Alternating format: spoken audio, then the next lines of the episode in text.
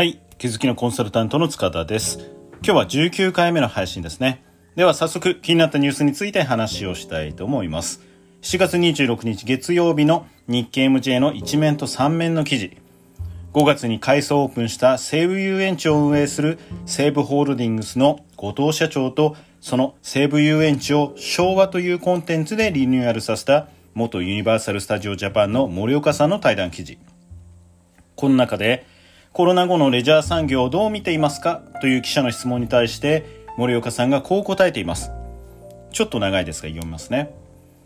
デジタルのエンターテインメントが急速に浸透しています。例えばスマートフォンのゲームのような5分から10分の隙間を狙ったエンターテインメントが人気を集めています。ただ、そういうものが流行れば流行るほどリアルの刺激、人とのつながりの価値は相対的に上がる。デジタルの感動に慣れた人でも目の前の人間が本気で自分に話しかけてきてくれて気持ちを盛り上げてくれる体験には感動します。ライブに勝るエンタメはないのではないでしょうか。リアルの刺激に単価上がっていて、リアルならではの付加価値の高さを消費者が感じるようになって成長産業になると考えています。と答えています。確かにコロナ後にやりたいことの1位が旅行という調査結果も出ていますし、アフターコロナはリアルな体験がマストとなります。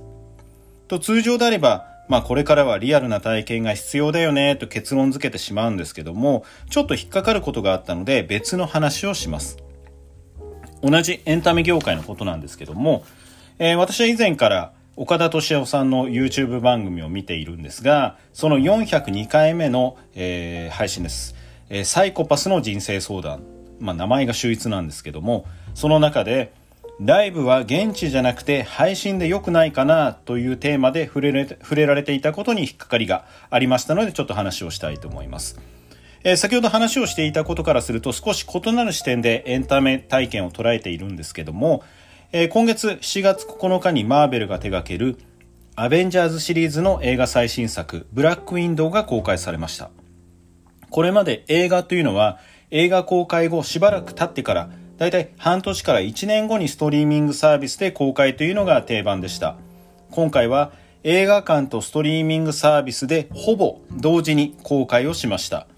つまりエンタメコンテンツのマーケットリーダーのディズニーがリアルな映画体験にこだわらず配信をエンタメの中心に据え始めたということです。まあ背景にはネットフリックスの影響が大きいと思われるんですが映画は映画館でみんなで見るのがやっぱりいいというような人から人人からするとありえないことであるんですけども別に無理に映画ライブつまりリアルで見る必要ない配信で十分というニーズが育ってきているというのも確かです。近年コンテンツの楽しみ方も変化してきていて体験の共有方法が SNS で行われるようになりました。有名なのがテレビでラピュタが放映されるとツイッターでこう一斉にこうバルスっていう風につぶやいたりしていますよね。映画を見ている最中に投稿できない環境の方が逆にストレスとなるわけです。そうなるとリアルよりも自由にできる環境で見れる方がいいというふうに思う人が出てくるわけです。大画面でなくてもスマホで十分という人増えていますよね。